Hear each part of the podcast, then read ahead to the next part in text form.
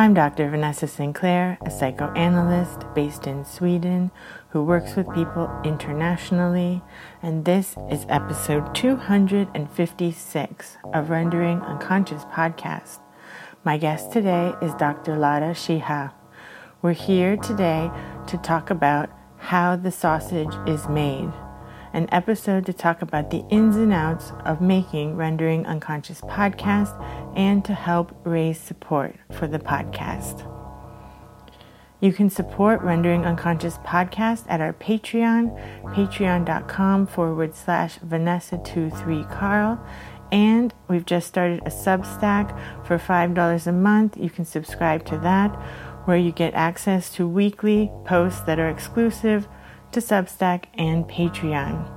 At the Patreon, you also get access to more works in progress if you're interested in the magical and creative content, if you're interested in music that's coming out, things that have been previously unreleased, writing, and that sort of thing.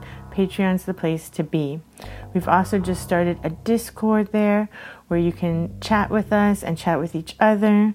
We have channels for books, for different events, for arts in progress, and a channel specially for Rendering Unconscious podcast, where we can talk about psychoanalysis and all the things that go into this field and have a supportive community dialogue there. This episode is available to view at YouTube. Visit Trapart Films YouTube channel.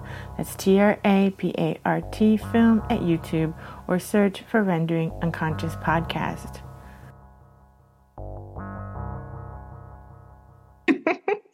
Exactly. We're always super fun at parties. Yeah. Keeping conversation hey, light. I think that's why we're friends. it's like that's how we met, right? We like we were the ones who could commute between talking about like capitalism and and the crush of academia and like book publishing and then fun stuff like dogs dogs magic and you know and and just laughing so that's life. life is all of these things. Exactly. So yeah. at a party, I'd want to end up next to you anyway. exactly. We're not afraid to go there. No. no. No. So we're going there today again. Yes. yes. let's, let's get this started. I'm excited. Tell me. So, how did this come about? It came about my periodic by my periodic existential crises that I have, where I'm chugging along and going along my life. And then I have these moments of like, I'm exhausted. What am I doing? Does anybody care? Is anyone listening? Does this make a difference? Etc. Right. Um, general existential issues. And then, yeah. yeah, you said it does make a difference. and that helps to hear. Absolutely.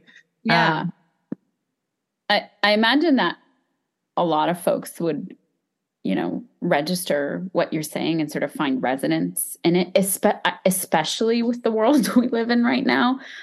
But I think for you, there's also something like very concrete and material because you put out this podcast and there's a way in which like I always you know I always think about this because we're always having this conversation about what does it mean to be engaged in labor of producing knowledge, um, and particularly in the field of psychoanalysis, when and so when you ask the question, so that's number one. That's a, that's one part of it. But then you ask the question: Is anybody listening?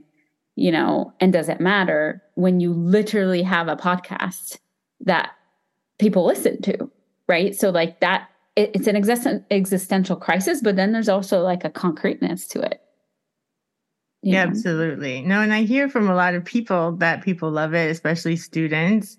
Um, but I don't get a huge amount of direct feedback. So I'm not really sure what's going on. I feel like often like I'm kind of talking into a void and like, you know, hope, hopefully it helps. I always try to, you know, platform people that I think are doing really interesting work. And I try to platform a lot of different points of views.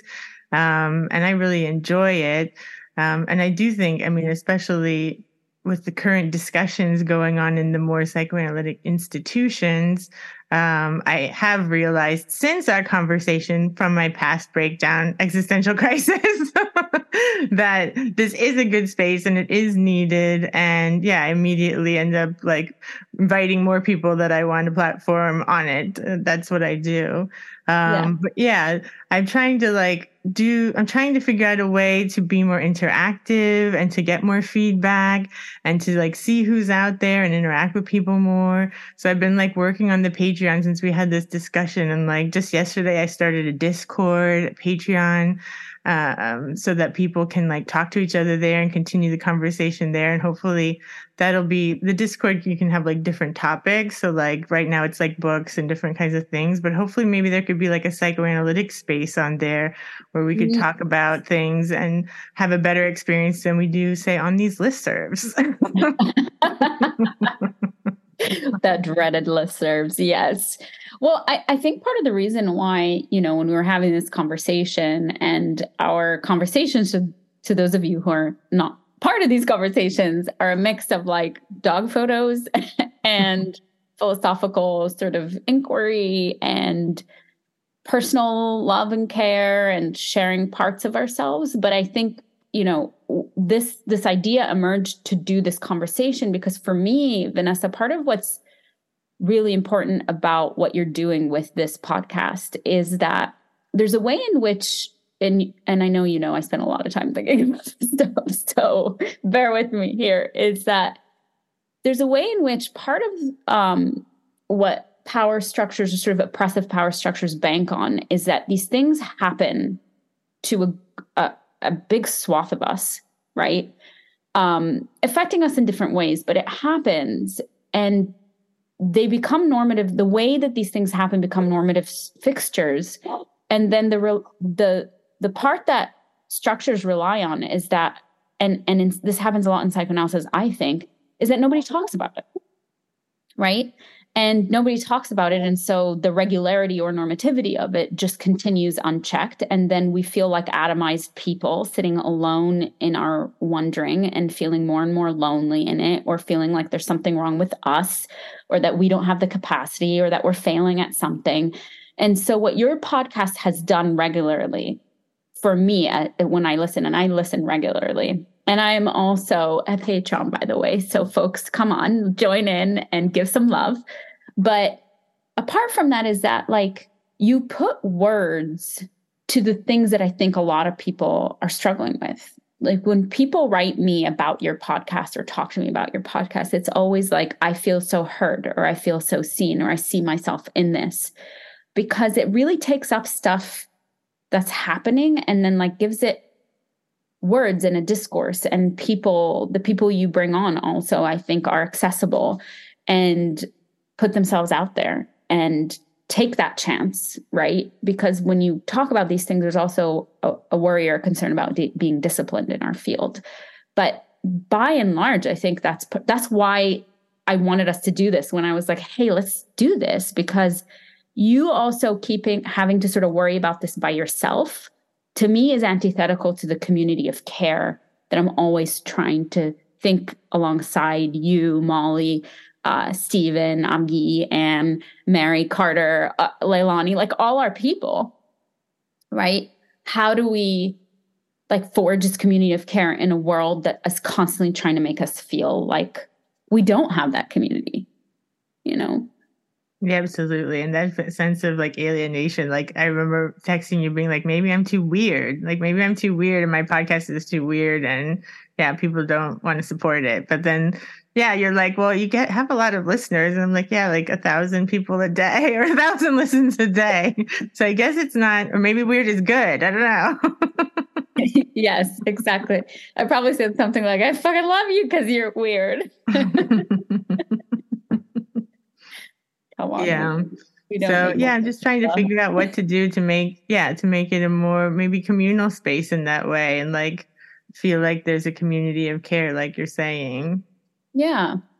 I do think also that the speaking about it is really important because there's this way in which at least the way that i sort of um experience the world that there's so many things that we are like have to keep up with that I think sometimes also it might just be lost on us Um, and it's like a discipline, it's like a regular discipline, a practice, I would say, rather than discipline. I like practice more to remember that everything we quote unquote consume has labor behind it. Like, and this is and this is goes back to where we started. Like, wow, we're we're really fun at parties because here I am being like, you know, I actually don't want to just listen to a podcast and take it in passively. I think there's because there are actual people doing labor and this and and it's not labor like hey like we don't get paid to do this. That is part of the process of communal right? Actively working in communal process to create knowledge together. But there is a way in which we are oriented in the world to just like passively take in stuff or or it becomes like an entitlement right? Whereas like there's a lot of labor that you are putting in labor you love but it's still labor. And i think there's something to me about also naming that is saying that this is actually active knowledge production and and people really benefit from it and you know takes them somewhere else. And maybe they sort of take it in and they think about something else or adds to their practice or adds to their clinical work or they realize oh there's somebody like you out there that like really is into magic and psychoanalysis and that's not a quote unquote weird thing right? so I also want to name that because it's kind of awkward for you to be the one to say that. you know, or maybe I'm assuming that it's awkward. It's awkward. And I also don't want to sometimes like I hear people and they're totally it's totally fine for people to do this, but they like start their podcast and like you know, my livelihood really depends on your support and things like that. And, you know, uh, I don't I don't want to do that because number one, I'll be okay. Like I always say, I'll be okay. Like I'll manage either way, whether people, you know, chip in or not. Um, and I'll probably still keep doing it because sometimes I'm a little masochistic. and it's worth it to you. Yeah. yeah. and this is just what I do. I just like doing these yeah. things. And I also like, yeah, I'm really passionate about psychoanalysis. And ever since I've been in the field, I've been putting together events. Like when I was in New York with the, the Das Unbehagen group, putting together events like every week. So it's kind of a continuation of that, you know, just kind of like started this basically when I left New York and moved. And I just keep doing instead of having, you know, events in New York with lectures, I, I have people that I get to talk to one on one. And it's it's also, you know, continues my education in that way and keeps me connected to community because I'm out here like all by myself with zero community. Um, you know, so it does provide a lot of great things in that way. But it also does take up probably like five, six hours a week, you know, and that's kind of a lot. it's not nothing. Yeah. Um, yeah. I do do everything by myself and I book all the interviews and find all the people and do all the interviews and do all the editing of video and audio and everything else. So it is it is kind of time consuming. I spend evenings of my weekday doing this, you know, instead of like hanging out with my dog or my husband or doing basically anything else. Yes. Yeah. what I do. yes. And that's what I mean by labor. And I think there's there's something about just being honest with that and folks knowing like I think we called it, you know, like how the sausage is made because yeah, like, this is the how the sausage is made episode.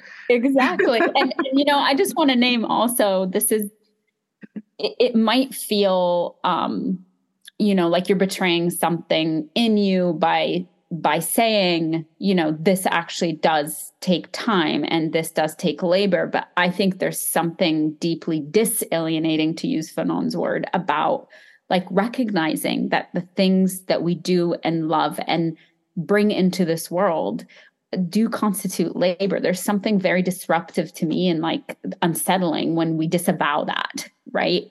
But, and we disavow that on the one hand, but then also there's a lot of joy and pleasure that you're bringing in, into the space. So I think there's a way for us to say, yeah, this takes a lot of time and like, I still love it, right? But to also name it. But I'm just like thinking, this is five years into your show and you're making a How the Sausage is Made episode. Yeah. Five years into your show, which is five and a so half years. right? yeah, totally. Um, no, and I do love it, but yeah, I do get tired sometimes, especially because I don't see a lot of feedback. Um, and even though the Patreon community is great, there's like 60 people there, but oh, that's what also precipitated it. I won't name the podcast, but there's like a much newer psychoanalytic podcast that maybe started like a few months ago and they have like hundreds of people on their Patreon. And that was mm-hmm. really that's what sent me into my existential crisis when I when I saw they had like several hundred people in their Patreon. But it's because they only offer content exclusively through the Patreon. So you have to subscribe to be able to hear the podcast. And that's not something that is in my values. Like that's fine for other people to do. But for me, I, I really made this show for everybody. And I want everybody to be able to listen to these conversations, you know, no matter what. Um, but it it would be nice to just get the support without having to do something like that. And I also was telling you I hate having to think like, oh, do I need to market it better? And like, should I put yeah. part of an episode and then the other rest of the episode on the Patreon or whatever? And I just can't. I don't want to think like that. I hate that way that the system makes you think like that. Like, how do I market myself? It's like I'm a psychoanalyst. I don't want to have to think about how to market myself. I just want to like listen and help and like do the psychoanalytic work. You know. Yes Yes. Yeah. I mean, and that's the the grind, the degrading part of capitalism. Like here you are basically like this was not the plan was to make this accessible to everybody and then you're you feel backed into a corner to have to like compromise yourself and do these things that don't feel aligned or good to you because of the way the world is structured that this is part of your you know stream of of to to live right? And you've like done a lot of work to try and not be backed into that corner.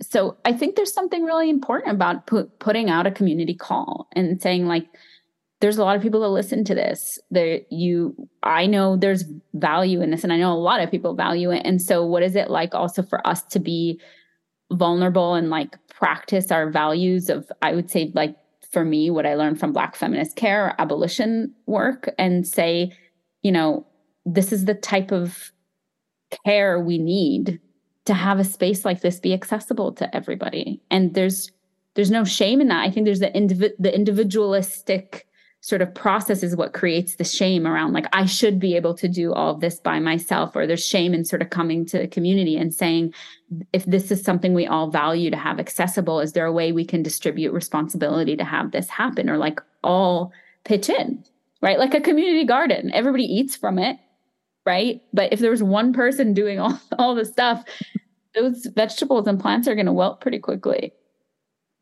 Yeah, and that person's going to pass out from heat stroke. Climate catastrophes on your mind too. Always. How can it not be? Oh my gosh, it's like been torrential raining here and it's like 50 degrees and it's August. It's like, what is going on? Yeah, right. I mean, that's what's going on, but Right. Yeah. Yeah. So, I mean, how does it feel like for you to put words to this?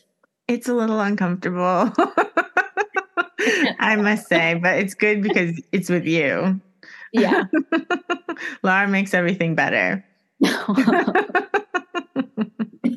and I probably said this on some previous episode that we talked about, but I just have to reiterate it. I was seriously about to quit psychoanalysis until I had you on my podcast because um, I moved to Sweden. I, I had a really nice practice in New York and a very like robust community where we were like doing a lot of events, like I said. So it was like very nice to have that kind of collegial community there. And I just assumed that I would move to Stockholm and start up a practice in a similar fashion and have an office and, you know, find the psychoanalytic community there, even though I knew it would be smaller.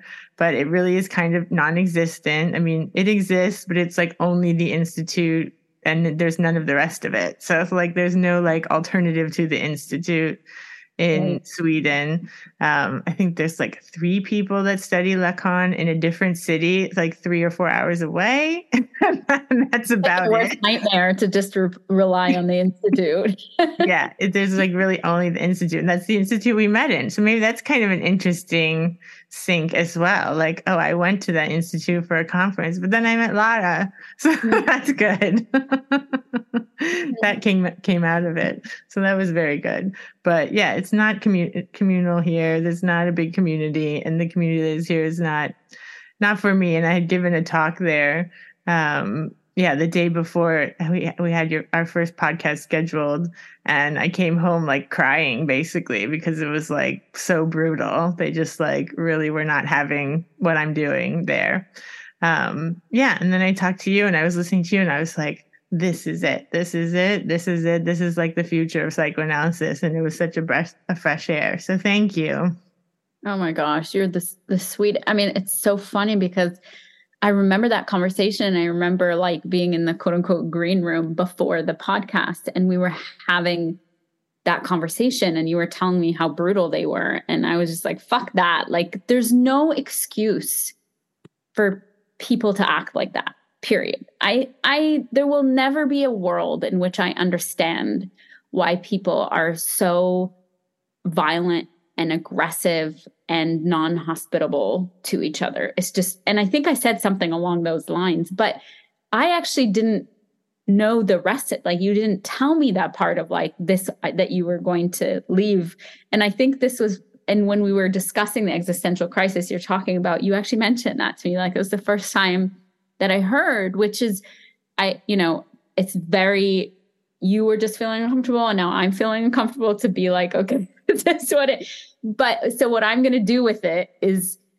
something that makes me be able to hold the love you're giving me and also relieve myself of like the the awkwardness of of accepting that fully and just say like that is the act of being together and and really opening ourselves to being real and loving with each other. Because i think if what i remember about that podcast more than the content was like that we were there together and you uh, created a space where I could be me, right? Where I could probably say fuck a couple times and not worry as that many you times as like, you want. oh my god! I'll say it you with you. Fuck. right? Um, and that's what that's what I remember. Right. So there, there's something very real about saying, Hey, I got you. And that you know the way we're gonna that i'm gonna relate to you is the way that i want to move through the world and it's part of the world that i hope we get to live in together because apparently there are people out there that don't have the same fucking idea about like you don't need to be an asshole Yeah, I think, and even just talking about that, I think that's where some of the feelings come from that make me upset is because I have historically not found psychoanalytic community to be very supportive um, of each other. There's individuals that have been very supportive, but as a whole, the field has not been welcoming, has not been supportive.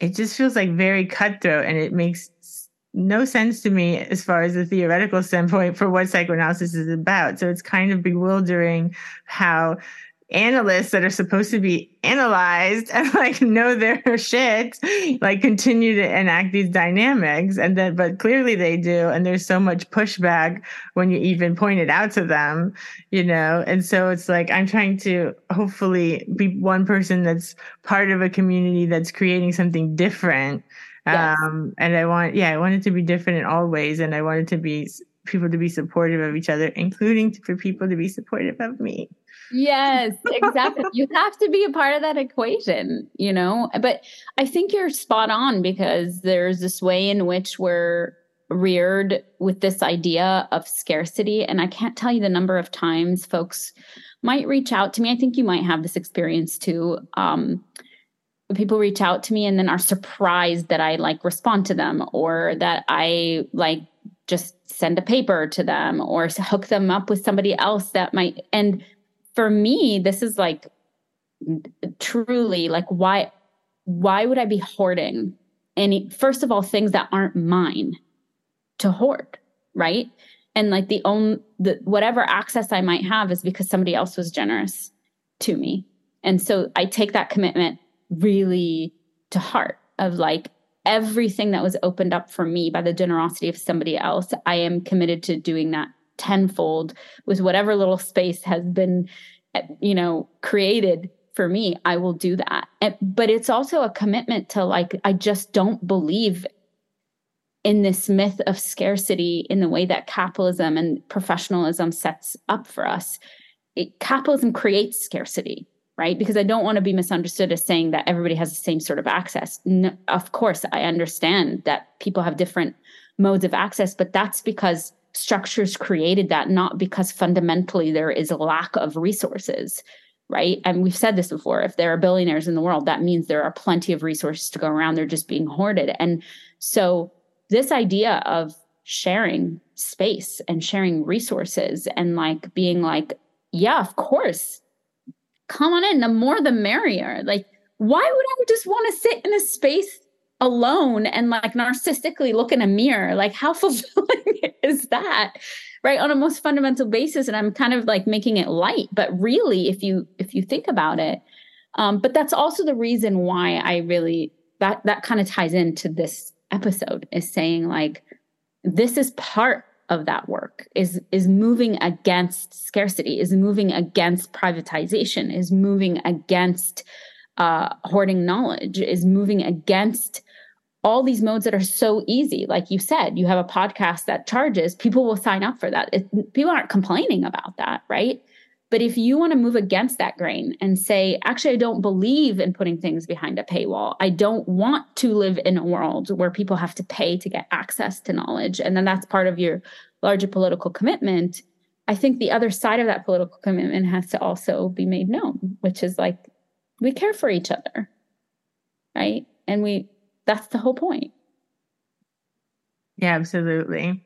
Um, Yes, I hope that I'm making the Patreon more fun and just making that Discord uh, yesterday. I think that's going to be a really fun way to do it because clearly Twitter sucks now. Musk definitely ruined it.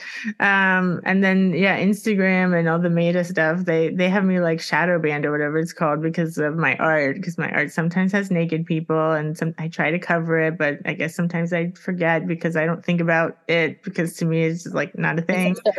yeah. So I just like post it and then I go, oh crap, I posted someone again that had whatever part.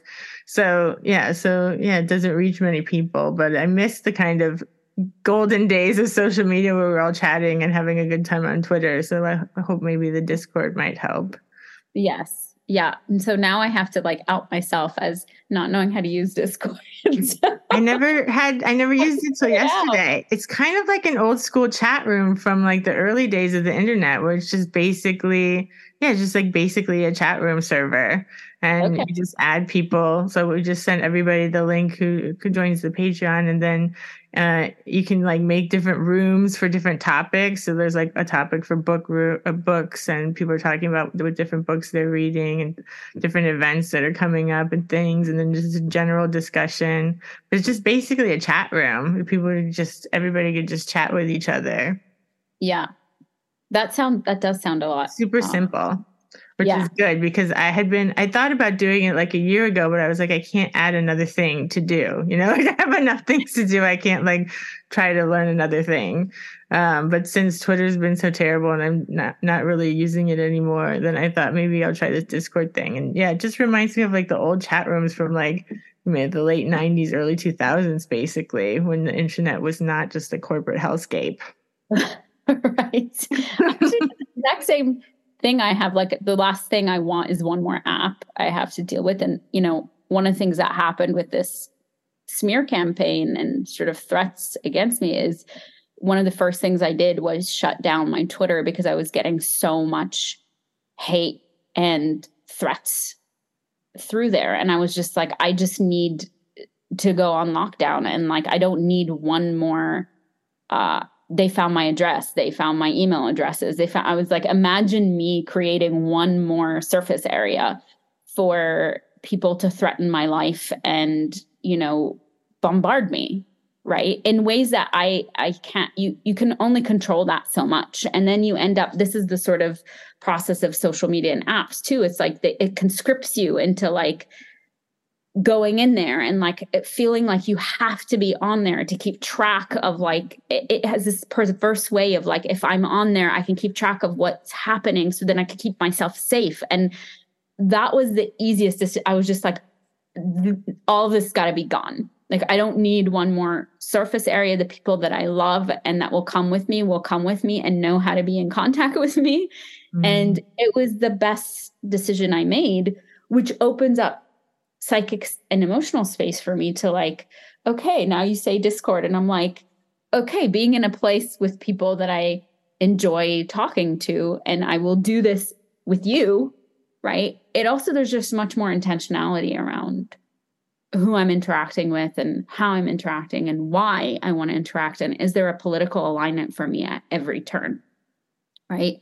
And clearly uh, that was lost for me in in the Twitter sphere. Yeah, you know? exactly. So it's like Molly's there and Chaim's there and Avi's there, Leilani, people people that support the podcast. So it's good. And that's the other thing I should mention too, because when they go to the podcast and they'll see, oh, there's 60 people here, but like only like 10%, 15% are from the podcast. Most of the people are are fans of Carl's, fans of my husband's, and that's why we do like the Magic Monday stuff and talk about magic and creative practices because that's what the, those people want. But that's the other thing I've come like been struggling with is like people that listen to the podcast might be listening to it mostly for psychoanalysis. Maybe they're not so interested in art or magic, so maybe they don't feel drawn to it. So I want to make sure there's a space for people that are interested in psychoanalysis to kind of talk there too. Um, right because they might not be interested, yeah, in like the art and the other stuff. Right.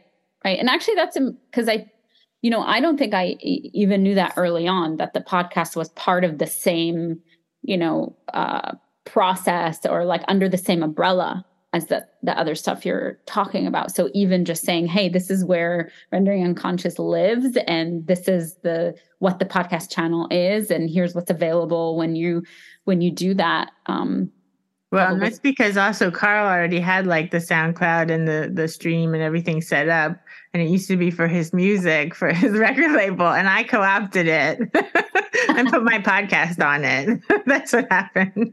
so I just kind of took over all of Carl's stuff, and then I realized, wait, this is was Carl's, so maybe we need to share it. so it's actually communal in its genesis. it is exactly. and Carlos so sweet. Let me, let me just take over everything. but I needed that lifeline at the time. Like I think I told you before, I started the podcast when I was in between countries. Like I had left New York, but I wasn't allowed to move to Sweden yet. I was kind of in this in between space. It was really like a lifeline for me to be able to keep community and talk to people and yeah, stay yeah. involved in the field and that sort of thing. Yeah, yeah. I think it would be easy to miss that, right? Because we live in a world that's saturated with podcasts and like I think it's easy to miss the relationality behind how it got created, why you created it, what it actually did for you, and what it's continuing to do for so many of us in the field. Like that can easily be missed, eh, maybe as a product of this you know capitalist world that we live in where like things are just products. They don't have anybody behind them. They don't have somebody doing the labor to make them be. Yeah and i don't want to like brand myself. I can't i just can't with this. I don't want to brand myself so that people consume my content. you know what i mean? I just like i can't.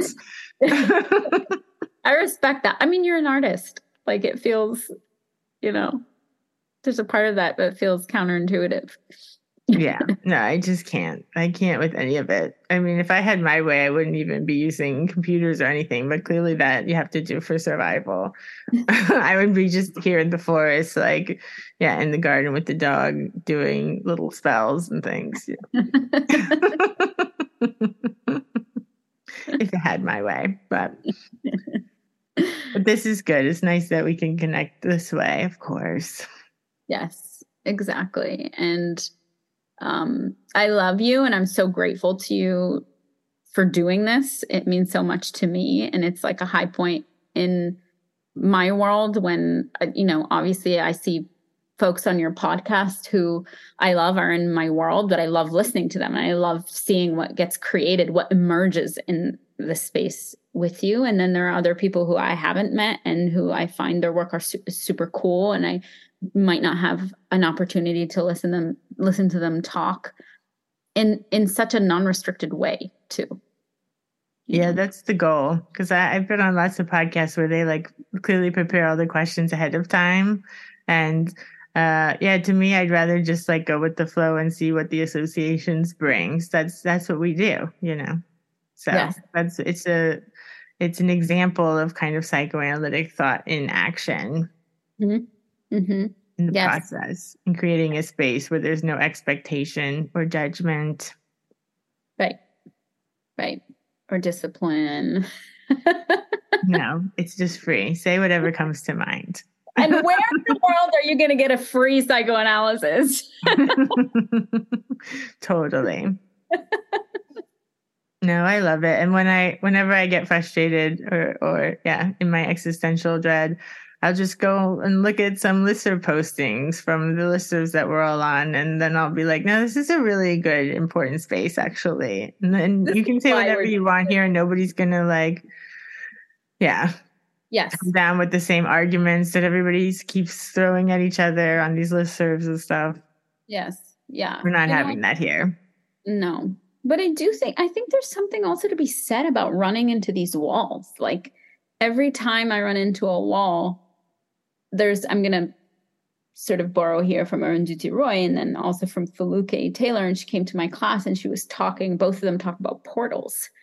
And like every time I run into a wall, there's this way in which I want to imagine that there's a portal that can that wall can transform into a portal. And Stephen's actually writing something right now about these portals that are also barricades, right? And I'm not trying to be flowery. It's it's true. There are limitations to what psychically and emotionally we can take when this because some of the stuff on these listservs that you're talking about are just violent. They're violent and there's no other way to describe it.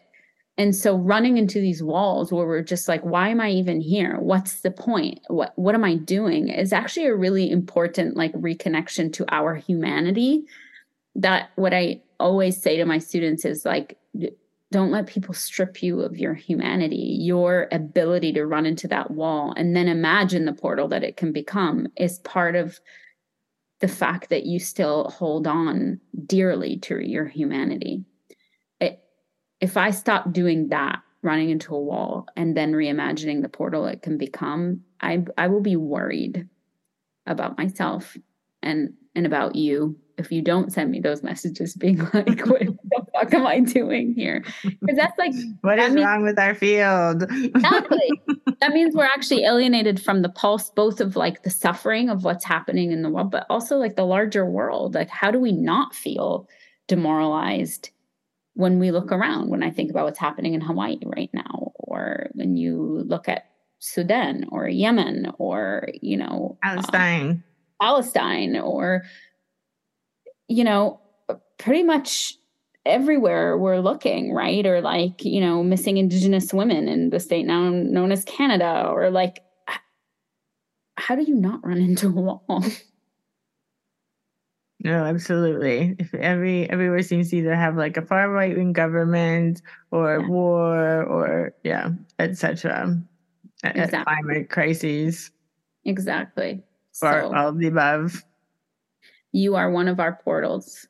You friend. are one of our portals. When you're describing that, it's like that's where I was. I had hit that wall, and then and then I talked to you, and it was just like opened up. It's like, oh, there is a way. there is a way forward.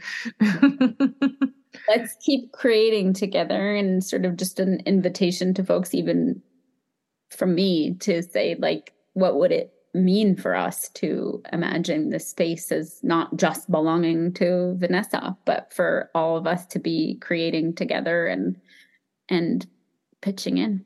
Yeah. And people often get surprised too when they do write me and they're like, Oh, I love the podcast a lot of times, you know, if they're interested in psychoanalysis, I invite them to come on and talk about it. And a lot of times people are like, oh, but I don't have a book out or I, I'm just a student or whatever. And it's like, so what? Like everybody has a point of view. Everybody has something to say and something to contribute at all levels of experience. So, you know, yeah, you're welcome.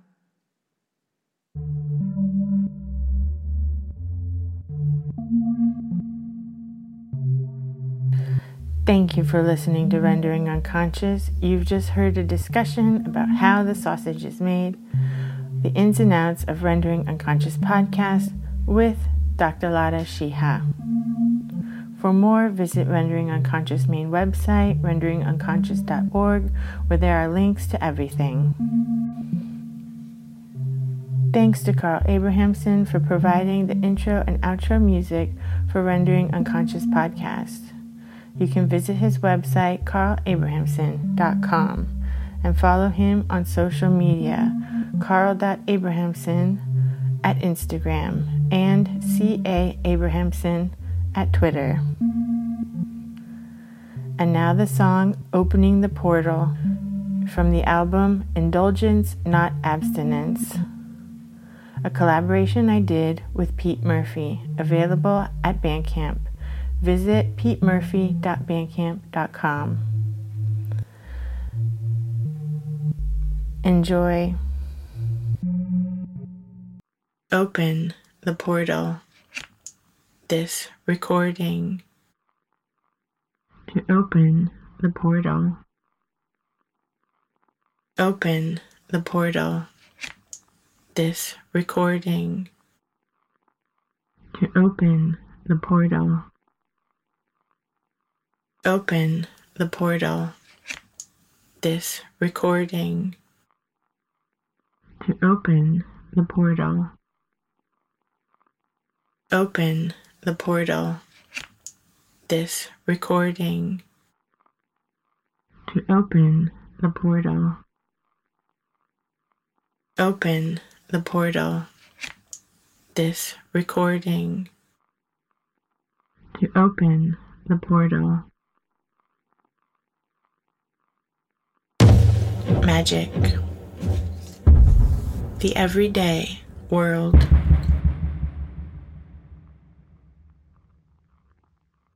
Magic for her the sense of disorientation. Magic. This is a process, or we act in the service of creation, be destroyed.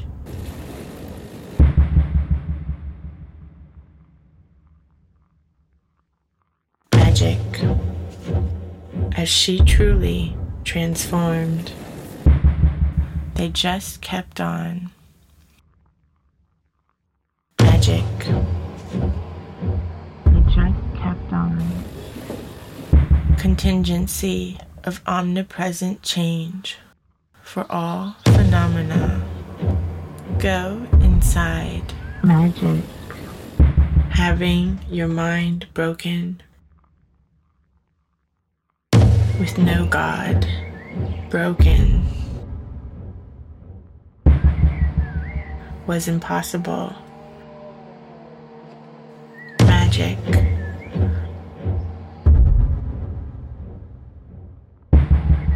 Now beyond.